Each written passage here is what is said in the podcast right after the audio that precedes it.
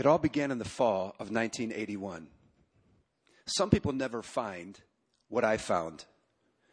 Walking onto my college campus on the first weekend of school, I saw her. She was walking down the center of campus. I was with an older student in my dorm room looking out the window when I looked at her and then turned to him and said, "I'm going to marry that girl." He looked out the window at the girl walking down the middle of campus. Then he turned to me and said, "No, you're not. That's Jane. She's the most spiritual girl on campus, and you don't have a chance." The following week, I found out that she was going to be on my sister floor, and we would be seeing a lot of each other. As a matter of fact, she went to my first football game with her sister floor and fell in love with what she calls my chicken legs. On the second weekend of school, I walked into the cafeteria and saw her seated at a table with her sophomore friends. Walking through the line, I kept my eye on her to make sure that she didn't leave before I was seated at her table. Noticing she had a couple of seats left at her table, my friend and I sat down with these sophomore strangers, and this is when my personality kicked into high gear. Looking at Jane in front of all of her friends, I sat down next to her and introduced myself. And then I asked, "What's your name?" She replied, "Jane," and she promptly continued eating her meal without looking at me. I knew right there that I had a chance. My reply was confident. "Great to meet you, Jane. Do you know that you are the second girl I've met here at college? And two is my lucky number."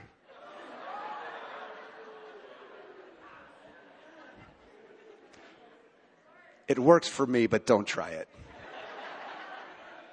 Needless to say, the whole table was in disbelief. I still don't believe I said that, but I couldn't back down now. The chances of that working were pretty low. But in that conversation at our first lunch, I did find out where Jane went to church and felt called there the next weekend. That morning, I walked into the church service, found her friends, and sat in the pew right in front of them and worshiped like I'd never have worshiped before. We dated for the next thirty-four years. thirty-one of those years, we were married. We had three children and a grandchild.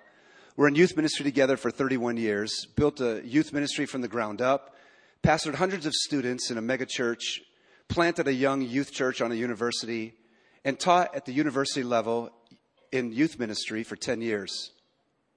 But that's when it all ended. See, some people never find what I lost. It was just two and a half years ago that Jane passed away after battling cancer for the past sixteen months. It rocked our Western mindset that viewed our marriage as near perfect and our family as untouchable. We really had only known harmony as a couple, satisfaction with our kids, and fulfillment in our work. And this is where I had the firsthand glimpse of my broken palace. At the time, I first began to think that if the Lord tarried, I would not have my best friend to speak with daily. I mean, how could anything like this happen in my palace? You know, in the U S I would never have my best friend to speak with daily. Our dates would never be made public on social media again. I would never kiss my queen. My last child would not have his mother at his wedding. Our grandchildren would not know their grandmother. We've had three since. Jane would not enjoy the fruit of our newly formed organization of coaching youth ministry across the country. I, I mean, we've all changed so much, and yet some things have never changed. No doubt that her impact is indelibly marked on our family and my ministry, but her death changed everything. And yet, nothing has changed because God was there at the beginning and he's here at the end.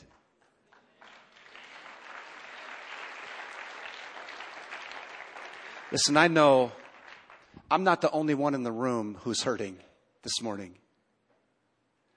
I'm not the only one that has a story like this. I know in this room there are addictions, illnesses, sickness, marriages that are hanging by a thread. Parents who are here whose children are not.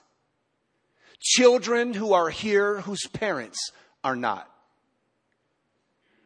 Maybe you came in today and this is your last chance. You said last night, maybe you said it this morning. You walked out of the car across the street, or you walked up the sidewalk into this place and said, God, you have one more chance. How could you be God in the midst of what I'm going through? If God is so good, how come? If God is so good, why are children starving? If God is so good, why don't you answer my prayer? Listen, I'm not the poster child for suffering because I lost my wife of thirty-one years. As far as I'm concerned, I had thirty-one years, thirty-four years dating with the greatest person I've ever known. See, it gets down to perspective, doesn't it? Why would I let anger or complaining or blame or isolation or bitterness ruin the rest of my life, because I had a great life with a great wife? And many of you are in the same situation today. You're in, you, you have to make a decision today about where you're at right now, because what you're doing isn't working. The way you're living and the way you're looking at the situation you're in, it isn't working. And I know you lost your job. I, I get that. Or you didn't get the raise or whatever. But what is your response? I, I want to look at the life of Job this morning. I know that kind of sounds like a bummer, doesn't it? It's like, Job, okay, let's go, everybody. Let's, Job. It's almost like saying, let's study the life of Paul, right? I mean, but in the book of Job, there are so many great lessons to be learned. I want you to go to Job chapter one. If you brought your Bibles, go to Job chapter one. The rest of you, you, you can look it up on your phone if you've got that app, right? Or just listen as I take you through this story. One of the most meaningful things that we can do in life is to look beyond our situation and to not get caught up in it. I wasn't ready when at my daughter's wedding, my wife came to me and said, honey, these bruises. And in the first four hours of that Saturday, she began to develop about eight or ten bruises all over her body. And we, we had gone through the preparation, and she pulls me aside and she says, you know, look at this. And I'm like, honey, you're exhausted. This is a, you're, we're just exhausted. Everything's going to be fine. And we go through the day and the ceremony, and we go into the, the, the dinner, right? And, and the party afterwards, and we're all doing the electric slide, right? And we're, you know, we didn't have this yet. Didn't have that yet, you know. It wouldn't have mattered anyway, because it would have looked like, you know. And we're in the middle of this, and she pulls me off to the side again, and she had a shawl on at this time, and we, we counted about twenty-four or twenty-five bruises that began to grow all over her body. Perfect health.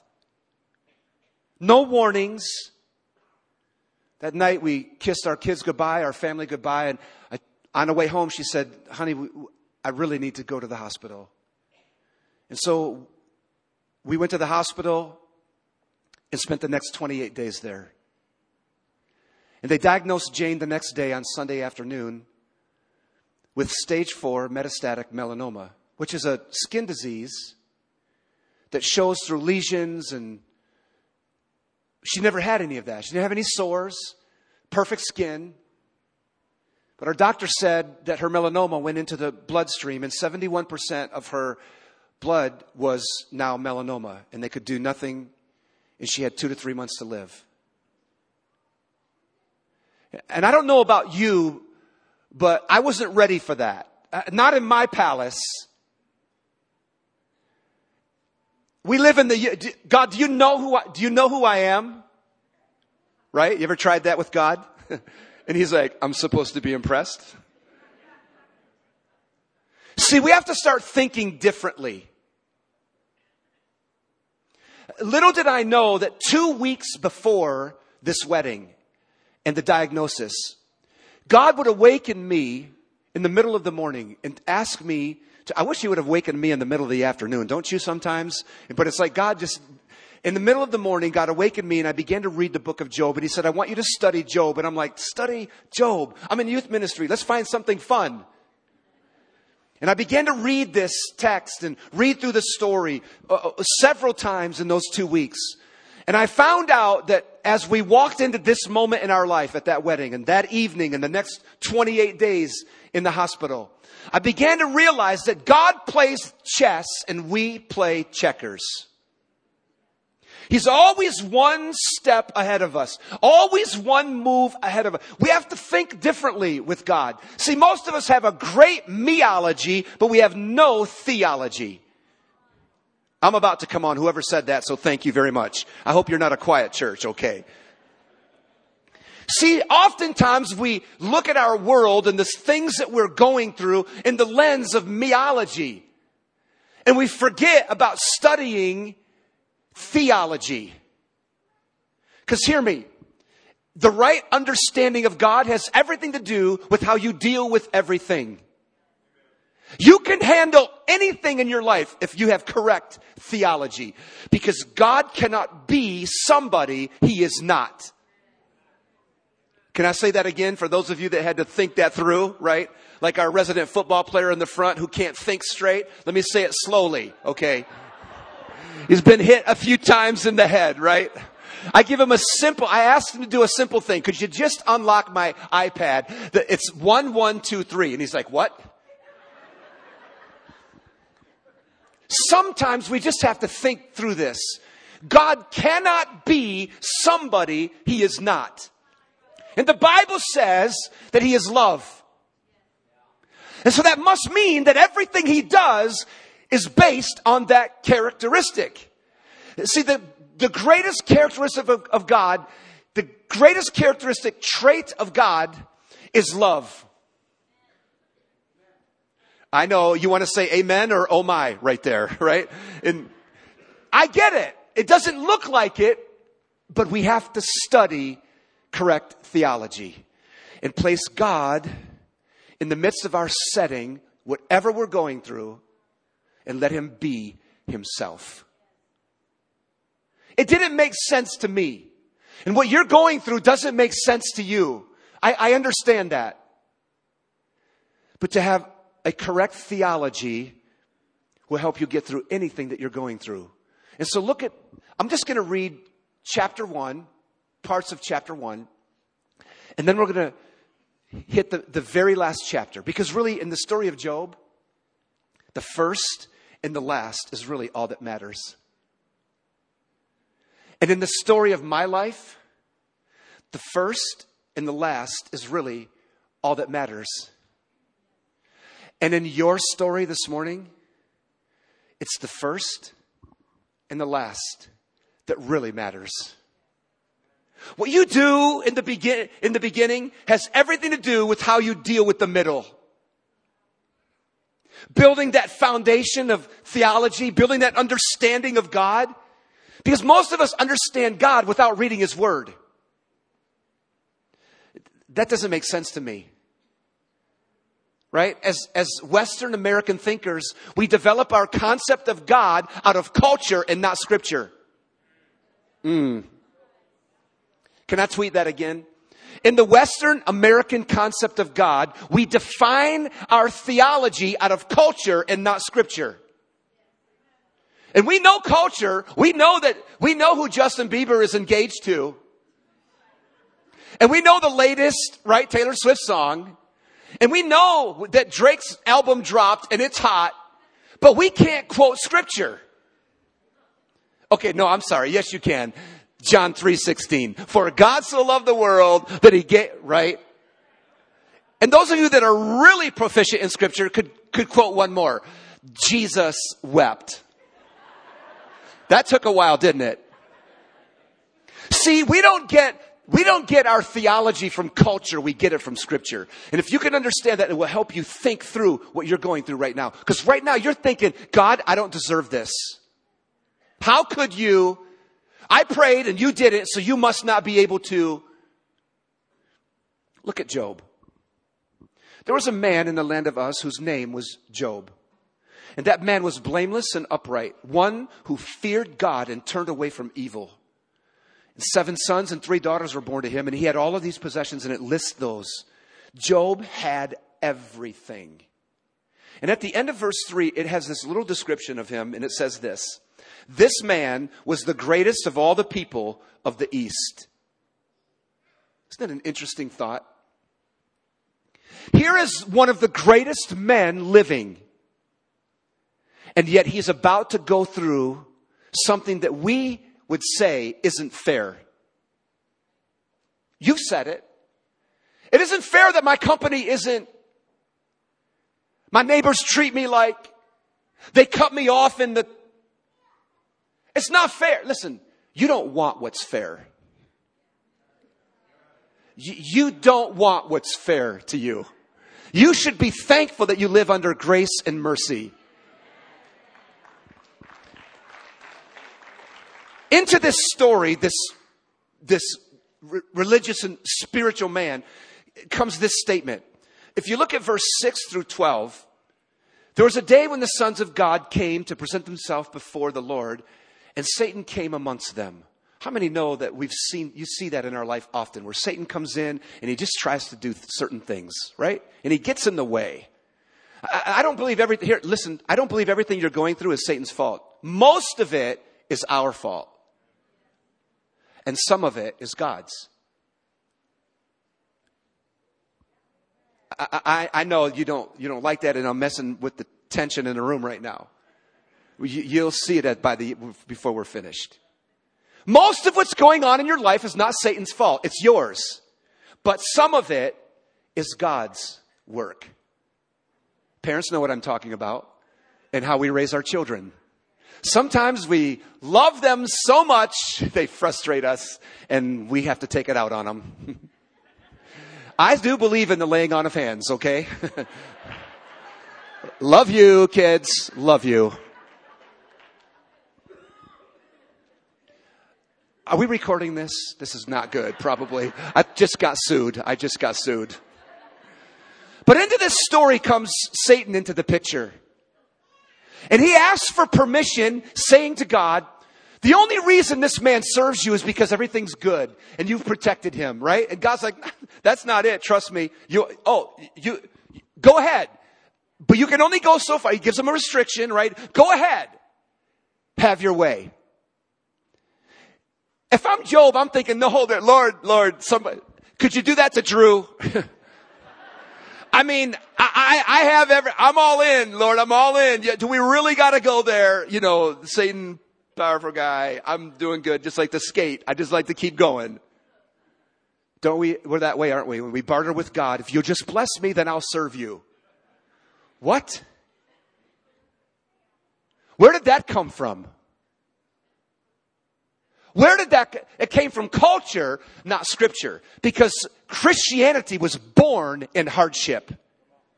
So why would we think that Christians would be able to escape it? Oh, I love you. But I'm about to tell you the truth this morning. Hear me. This test comes. In the next few verses, the bad news comes like one visitor after another. You ever had a bad day? Job had a bad day that was about to lead into a tough life. And this man hears all of this news. I don't, I don't understand how we can complain in America. I don't understand it. When you look at what Job went through, or you see what Paul went through,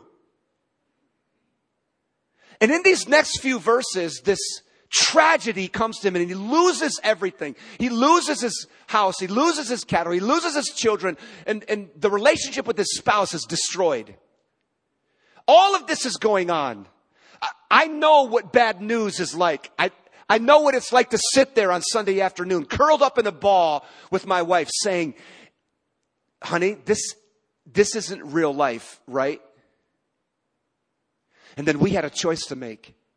How were we going to deal with the hardship that was coming our way? What were we going to say?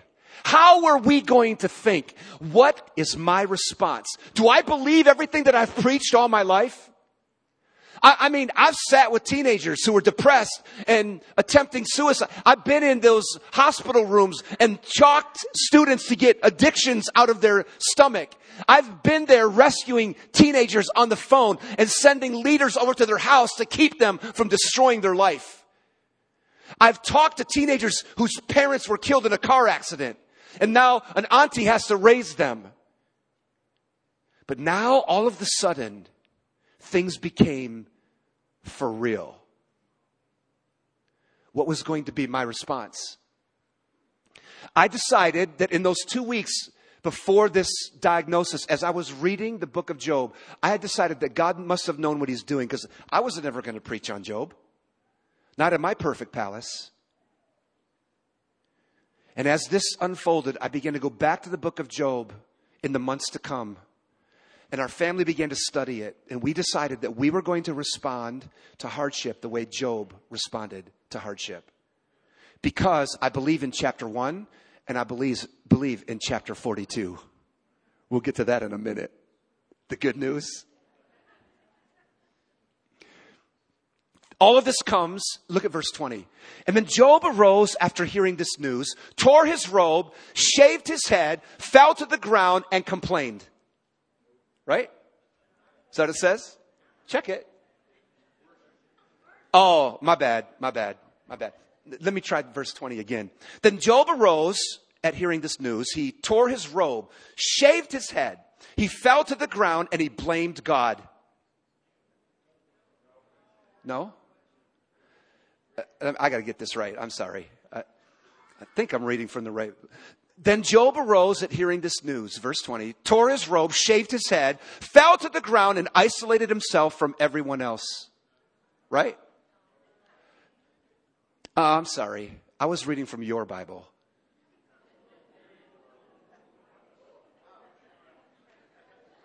Because, uh, no, do not say come on right now. Because that's how we respond, isn't it? Something hits our palace and we complain. Something hits our palace and we blame God. So, get that concept. Blaming, blaming, sorry, we do it all the time. Something hits our palace and we separate ourselves and we isolate ourselves from everybody else. And we think that's going to deal with the issue. Look at how you're handling the stress, the stress and the crisis in your life. Look at how you're handling it. Is it working? No. Maybe this is the better response. Job arose from hearing this news, tore his robe, right, in humility, shaved his head to start all over again. Are you hearing this? Let's lose my identity. Let's say, God, I, I'm not in control anymore. You are. And he loses his identity and he starts from scratch. And he says, as he falls to the ground, he begins to worship. It says, naked I came from my mother's womb and naked I will return there. The Lord has given and the Lord has taken away. Blessed be the name of the Lord. Hear me. Worship is always the response in every situation.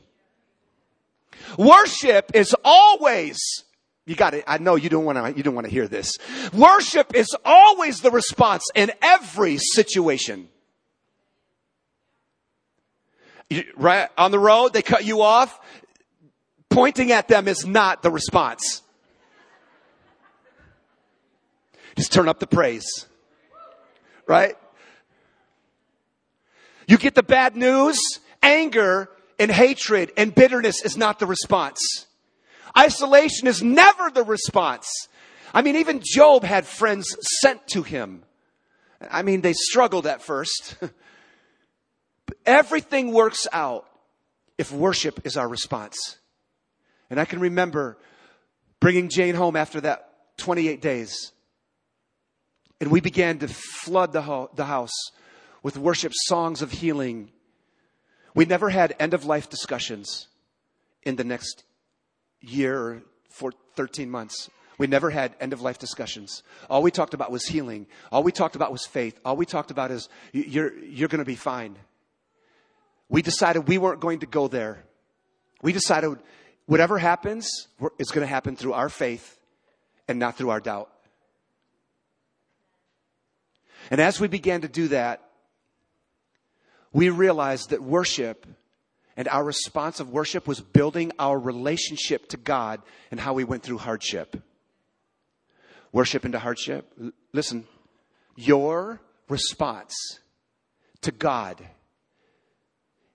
develops your relationship with God in hardship. So your response to God when things get difficult is what you're going to build your relationship on God with in that difficulty, whether it's worship or worry. Do you think God is looking at what's going on in your life, thinking, what am I going to do? I don't, I don't even know. This is, this is too hard. Do you think God is looking at what's going on in America with the division and the racism and the problems in government and the social media out of control? Do you think God is looking at the morality in America and, and, and this shift in our culture away from the church? Do you think God is looking at this thinking that this is too difficult? No way. See, God does his greatest work in the midst of my greatest need. Let me tweet that again. God does his greatest work in the midst of my greatest need. God was born for adversity. Jesus Christ was born for adversity. He's not ashamed of it. He's not afraid of it. It's not over his head. He's not at the right hand of the Father, right? God seated in heaven. Jesus at the right hand of the Holy Spirit in the third chair. He's out here working right now and moving. Jesus is not seated at the right hand of the Father, looking at God going, um, you got another son? We got to try this over again. This does not work. He's not concerned. He just needs your cooperation.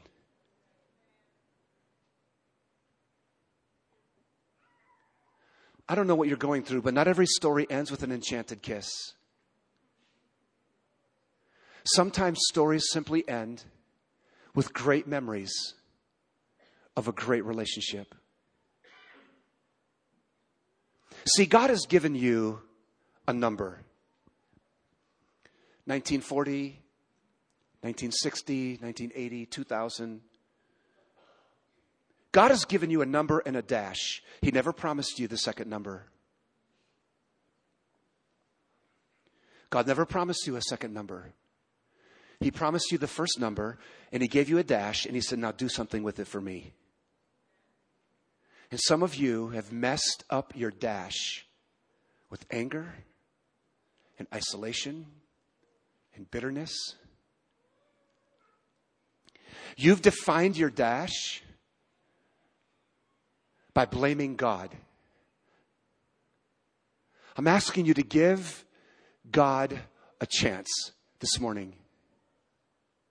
I know it's difficult, but I'm not the poster child for suffering. You are not the poster child for suffering. Listen, you don't want to get to heaven someday and sit at Job's table, right? And walk right, you set your tray down and be like, man, it was tough in America. Consider who you're speaking to. I mean, in the office, they called me a crit. They were calling me a crit. crit they, they were making fun of me. I went to see you at the poll and they dropped the kids off on the bus and they walked by me and they mocked me for praying at school. Yeah. Job would probably get up, take his tray, and go sit over at Paul's table, right, and be like, another American.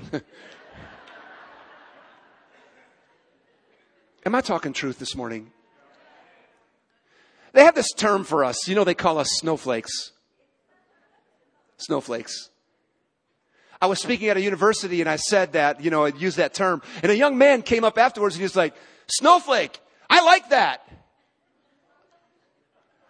I'm like, it's not a compliment. Okay. Snowflake is not a compliment. It means like you're here today, gone tomorrow, the, right? The, the, the heat hits and you're not around. I know you're special and I know you're unique. But hear me, we have to change our thinking. We have to change our thinking today.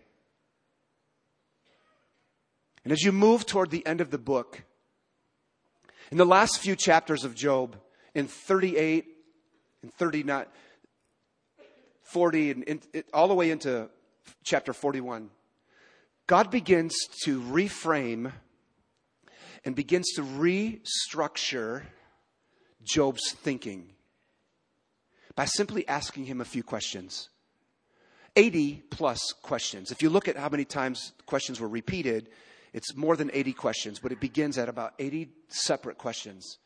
And each of these questions were sent from God to Job, really not expecting an answer. They were rhetorical. And after everything that Job had gone through, God lays out this dialogue, this narrative, asking Job, you decide, can I handle this? See, most of us have never understood God well enough to even ask him the question, how long? We usually ask God, why? Why me? Do you understand? In the, in the book of Psalm, there are more how long, O Lord, than there are why, O Lord. Yeah, it's not a, I'm with you too on that, but that's not a come on. You know, that's not like, oh, amen on that one. But hold it. How long? Really? It's called trust.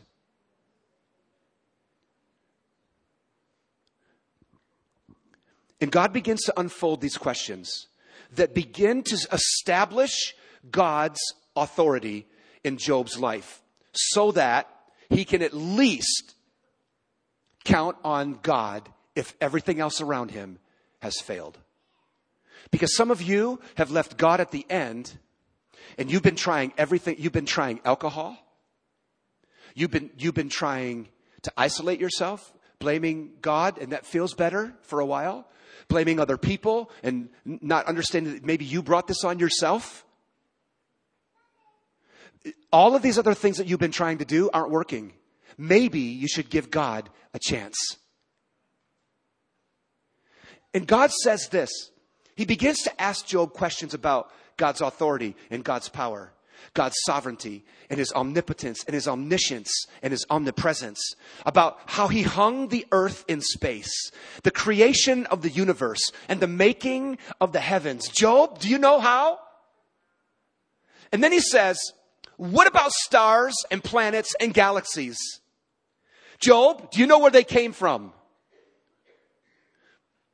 And then God begins to bring up another topic about springs that created the sea. He didn't say, do you know where the seas come from? He said, do you, do you understand where the springs that they came? Do, could, where'd the water come from? Where's the waves? The oceans, do you know why they stop at these shorelines? And they did not overcome. And he begins to set out this conversation to help Job see that God is able to do this. And he asks him about the dew and ice and clouds that drop rain, about the rising of the sun in the morning and where it goes at night in its giant splendor. And then he began to say, okay, let's get off the universe and creation. Job, do you know why? Do you know why horses gallop the way they do? Do you understand how eagles fly or the, the, the lions roar? Okay, let's move past animals. How about yourself? Job, do you know how the mind thinks? Do you understand how the heart beats? What about the creation of man and its intricacies in our bodies that balance our existence for a period of time? And, and Job is left there saying, I never thought about that. We just don't sit around and think. Do you think science is, do you think God is afraid of science? He created it.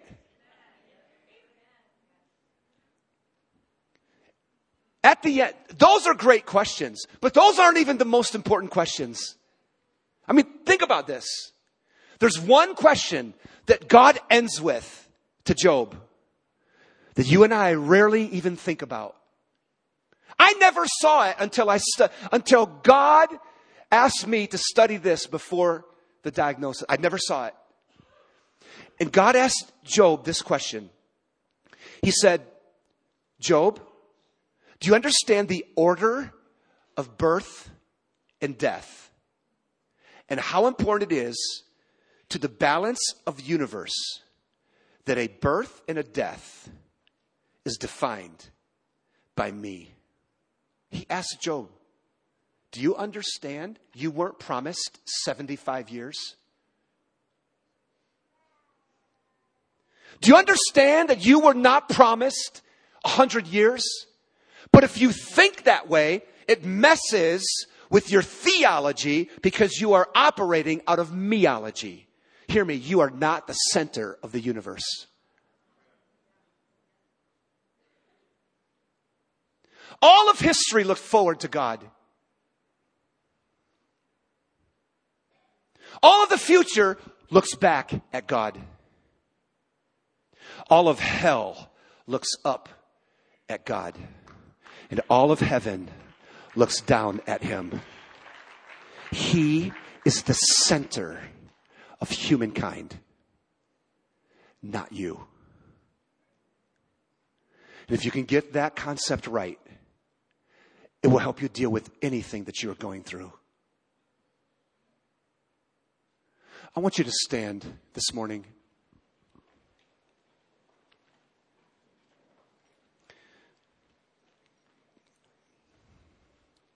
I'm not sure how you feel about what you're going through. I'm not sure about your concept of God. And I know, like, right now, you're even thinking, wow, we stood, it's time to go. I, I know, I, I've been raised in this too. You gathered your stuff and you're thinking, hmm, we get out of here before the next cars are in. You could do that. Or you could deal with this this morning. And I know practically it's going to be very difficult to do this. We we managed it this morning in the early service. But I didn't come here to play games this morning. I didn't come here to be a professional speaker. I didn't come here to waste your time or mine. I understand that what happens in the next few minutes after the foolishness of preaching is up to you. And you could simply say, wow, that was moving, and I shed a few tears, and walk out and continue doing the things that you've done and get the things that you've always got. That's called insanity. Or you could get honest with God on this main floor and in this balcony and give God a chance to heal you this morning of your illness, of your relationship issue, of the job strain, of these kids that are driving, of these parents that are driving you. Hear me, I know some of you in this room, this was your last chance, and you told God, this is, this is it. Like the young lady who walked into camp in Michigan, she brought rope and put it in her luggage. She'd been to church all of her life and been to that camp many times. And she was planning on Wednesday night in the middle of that week of camp to go back to her cabin that had an open ceiling with trusses. When all the students after the service went to the snack shack, she was going to go back to her cabin and take her life. But she came up one last time on that Wednesday night. She was over here on the left-hand side. You're right. She sat in a corner and she rocked back and forth and said, God, you have one more chance. You have one more chance. send somebody to me to say, I love you three times. That was her prayer. That was it. Hundreds of students in the room and leaders. And God spoke to a youth pastor's wife to walk the altars and find someone and tell them, Jesus loves you. Jesus loves you. Jesus loves you. Don't say anything else. This youth pastor's wife walked the crowd and ended up all the way up from one side of the room to the other, ended up all the way over on the other side, saw the, the little fourteen-year-old junior high girl, and the Holy Spirit said, say it to her. She sat next to her. She didn't even know really what to say, right? Other than those three words, she, she didn't even miss. She put her arm around her, and she said, Jesus loves you. Jesus loves you. Jesus loves you. She didn't pray. She didn't say anything else. And the little girl turned and looked at her and said, what? What did, what did you say? She said, the Holy Spirit told me to tell you that Jesus loves you three times. And, and that night, that little girl was spared because she said, God, you have one more chance. Let me tell you this morning, if that, if you're that fourteen-year-old little girl, God is in this room. And God is telling you, I am love. And everything that I'm doing in your life is love. Will you just worship me? I'm going to ask you to do something this morning. I'm going to ask you to trust that God knows what He's doing in your palace. Because we all live in a broken palace. It's hard to admit, but the perfect little life and the perfect little castle just does not exist. No matter how hard we try and imagine it, we live in a place for beauty and beast, of more and least, where princes and princesses, kings and queens, where dragons and jesters all meet. Where a frog is turned into a prince, where princesses find slippers and princes to marry ever after. Well, that's how we think the story goes. But it's my broken palace. You know how the story really goes. We write new scenes to introduce old lives. We cover rusted gates with paint. We fix broken arms with band-aids. We beautify pigs with dresses. But you know, there's still rusted gates and broken arms and ugly pigs. You see, it's my broken palace where Rapunzel wonders what it's really like outside the castle, letting down her hair for a prince to rescue her from her despair. It may look like a castle, but nobody sees the hassle, the struggle, the tussle. It may look like a palace, but nobody sees the malice, the loss, or the dross. Because we all live behind the moat and the wall, behind the shrubs and the facade of it all. The palace is not what it seems. The marquee isn't saying who's really playing. It's not for real. The palace really is surreal. It's where we sweep our brokenness under the rug, or put it in the closet, or say, I don't really have it. Where we ignore what's there for all to see, that we hate each other and the weather, get upset with our neighbor or a brother. We tell each other, you're a bother. Our parents to shut up because we're fed up. Because we sweep our brokenness under the rug and keep it in the closet, or say, I don't really have it. See, since hardship and trial are part of Christianity and Scripture, why would we think that it's so upsetting that hardship and trial could be in Christians and culture? See, my broken palace is really a place where the king returns to the castle to rule. It's a mansion where the pain becomes his platform, where the mess becomes his message, where the chaos is placed on his canvas, where crisis becomes pur- purpose, where the tragedy becomes triumph. It's where hardship ultimately becomes history.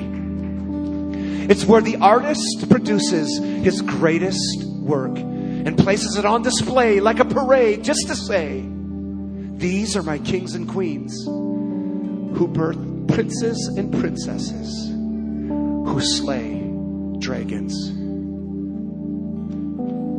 God has called you to slay your dragon. I don't know what your dragon is this morning, but you need to bring it before the throne of God in worship. I'm going to ask you to do something, and I know this is going to be very difficult.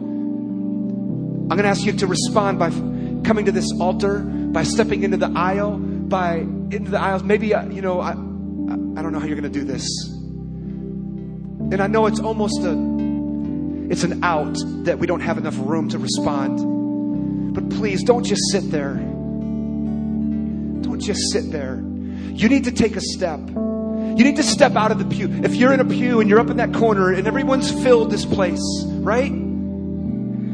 At least step out. Will you just make, will you just give God a chance by making one step, just one move? When they begin this song, I want you to make your move to God right now before I pray for you. Will you do that right now? Come on. Step out. Step out. Come, come to your healing. Give God a chance. Come on. Front to back, side to side. Fill this place up. Come to the sides of the place, right? In the balcony, come to the front of the balcony maybe, or step into that aisle.